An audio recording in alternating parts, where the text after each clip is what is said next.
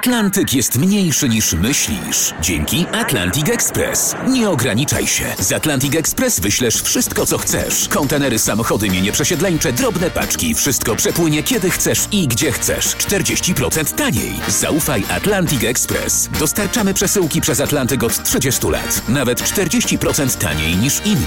Dzwoń 1 800 775 73 63. Ekspresowo przez Atlantyk. Tylko z Atlantic Express.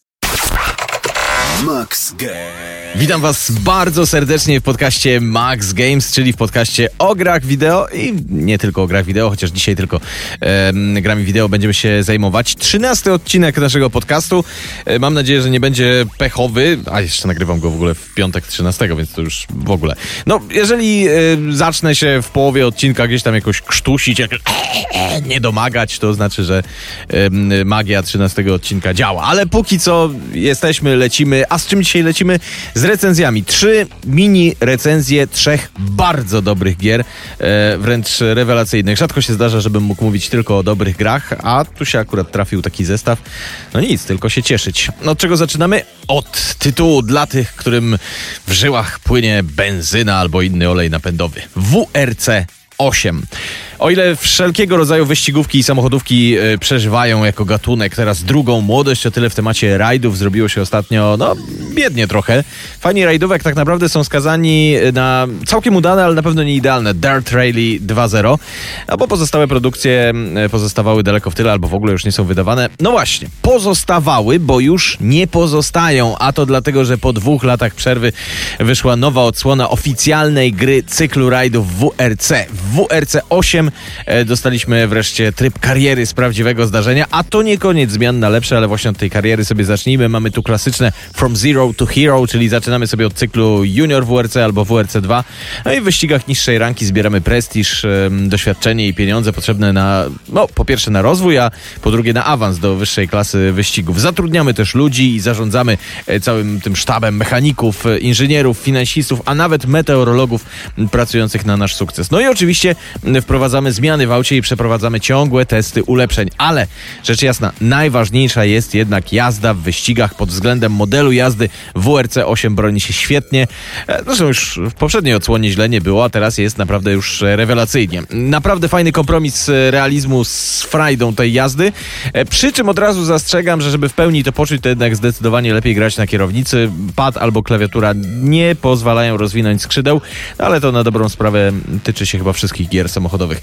Jeszcze co do tego realizmu, to też może, możemy to sobie dostosować. Można w ustawieniach trudności zupełnie przykleić nasze auto do podłoża i powłączać wszystkich asystentów. Wtedy będziemy mieć rozgrywkę łatwą, lekką i przyjemną, a można podejść do tematu bardzo ambitnie i zrobić w drugą stronę. Decyzja należy już do nas. WRC 8 to oficjalnie licencjonowana gra, więc oczywiście mamy do dyspozycji wszystkie oryginalne auta, teamy, e, kierowców e, i tak. Jest zresztą dwóch naszych rodaków, e, Kajetan Kajetanowicz i Łukasz Pieniądz Y, jeździmy też po świetnie oddanych trasach prawdziwych eliminacji cyklu WRC, a niestety nie mamy do dyspozycji rajdu Polski, który jak wiemy wypadł z Mistrzostw y, Świata y, już jakiś czas temu na rzecz Turcji, a szkoda. No ale przymknijmy na to oko, bo naprawdę w WRC 8 dostajemy fenomenalny tryb kariery, rewelacyjny model jazdy, graficznie też jest dobrze, no i nie mam wątpliwości, że przynajmniej do premiery następnego Dirt Rally to WRC 8 przyjmuje pałeczkę najlepszej gry rajdowej. Ode mnie 5+. Max Games. To teraz słuchajcie, będziemy sobie recenzować e, dodatek, ale po pierwsze jest to dodatek do mega hitowej gry, a po drugie dodatek, który jest tak bogaty, że właściwie mógłby robić za osobny tytuł. Monster Hunter World Iceborne. E, Monster Hunter World to jest gra, która w największym możliwym e, skrócie, uproszczeniu e, polega na polowaniu na potwory, trafiamy na tajemniczy, nieznany jeszcze kontynent, polujemy na coraz silniejsze i groźniejsze stworzenia, za których zabicie dostajemy surowce, z których tworzymy coraz silniejszą broń i pancerze, dzięki którym możemy polować na jeszcze silniejsze stwory. Niby proste w założeniu, ale wciąga jak nie wiem co. Monster Hunter World został wydany no już rok temu z hakiem, półtora roku temu.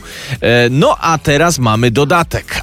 Iceborne polega dokładnie na tym samym, tylko w nowym otoczeniu. Z pięknego, tropikalnego i zielonego kontynentu przenosimy się do regionu skutego lodem, pokrytego śniegiem i mieszaniną bieli i szarości. I w takich arktycznych warunkach będziemy polować na nowe, jeszcze silniejsze, niespodzianka, potwory.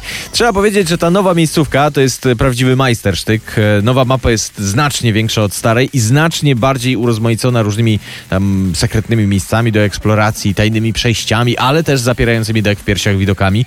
E, Nowe potwory też zresztą robią wrażenie wizualne, ale też bardzo podwyższają poprzeczkę, bo nawet e, najprostsze nowe stworzenia wydają się być sprytniejsze od tych e, z podstawowej wersji gry i starymi sposobami ubić ich się nie da, przynajmniej nie tak łatwo.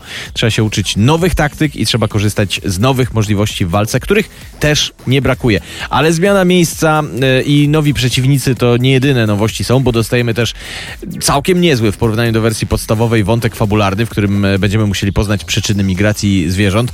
Mamy nowe drzewka rozwoju umiejętności, które zdefiniują zupełnie na nowo naszą postać. Mamy e, zupełnie nowe możliwości modyfikacji i przebudowy naszej bazy. Mamy nowe ulepszenia broni, mamy nowe wyzwania.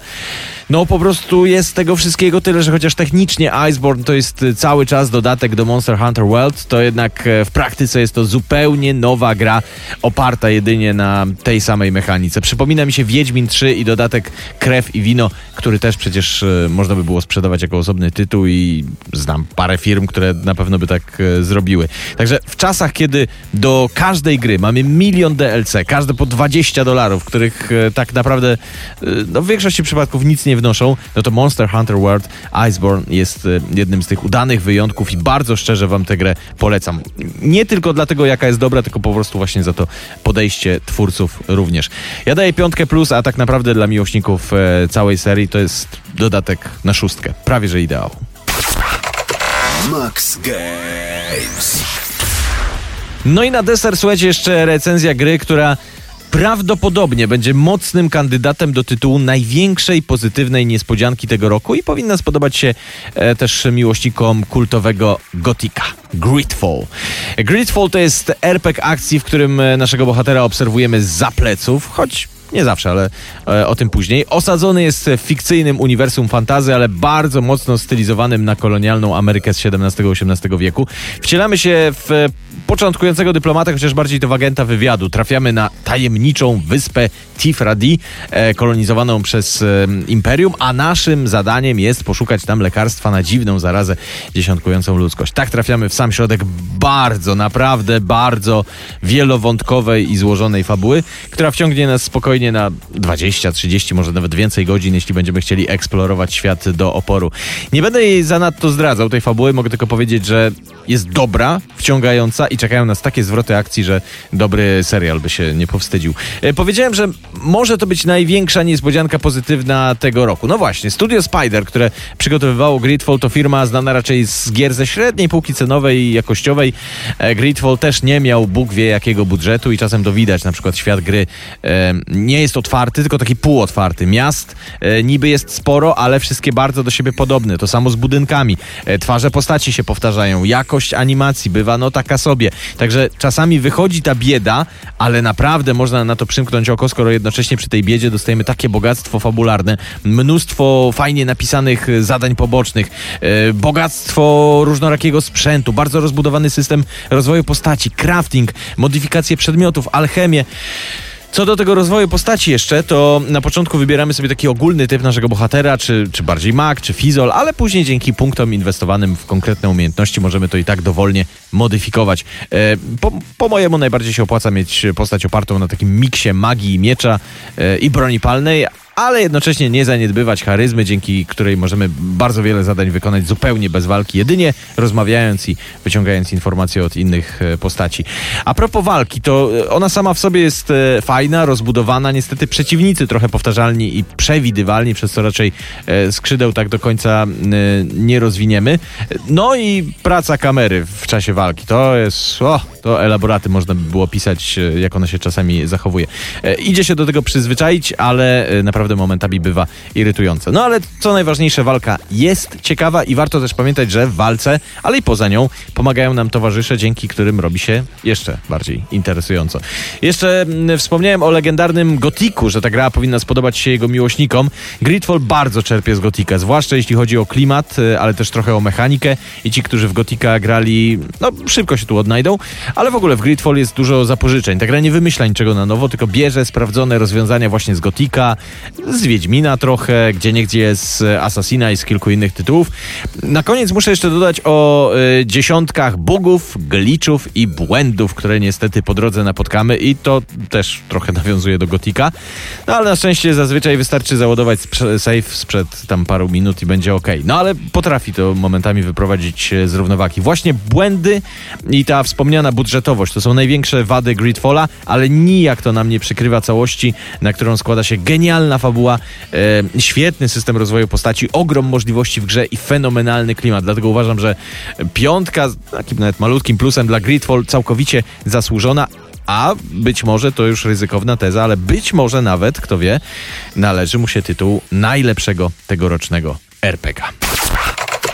Max Games.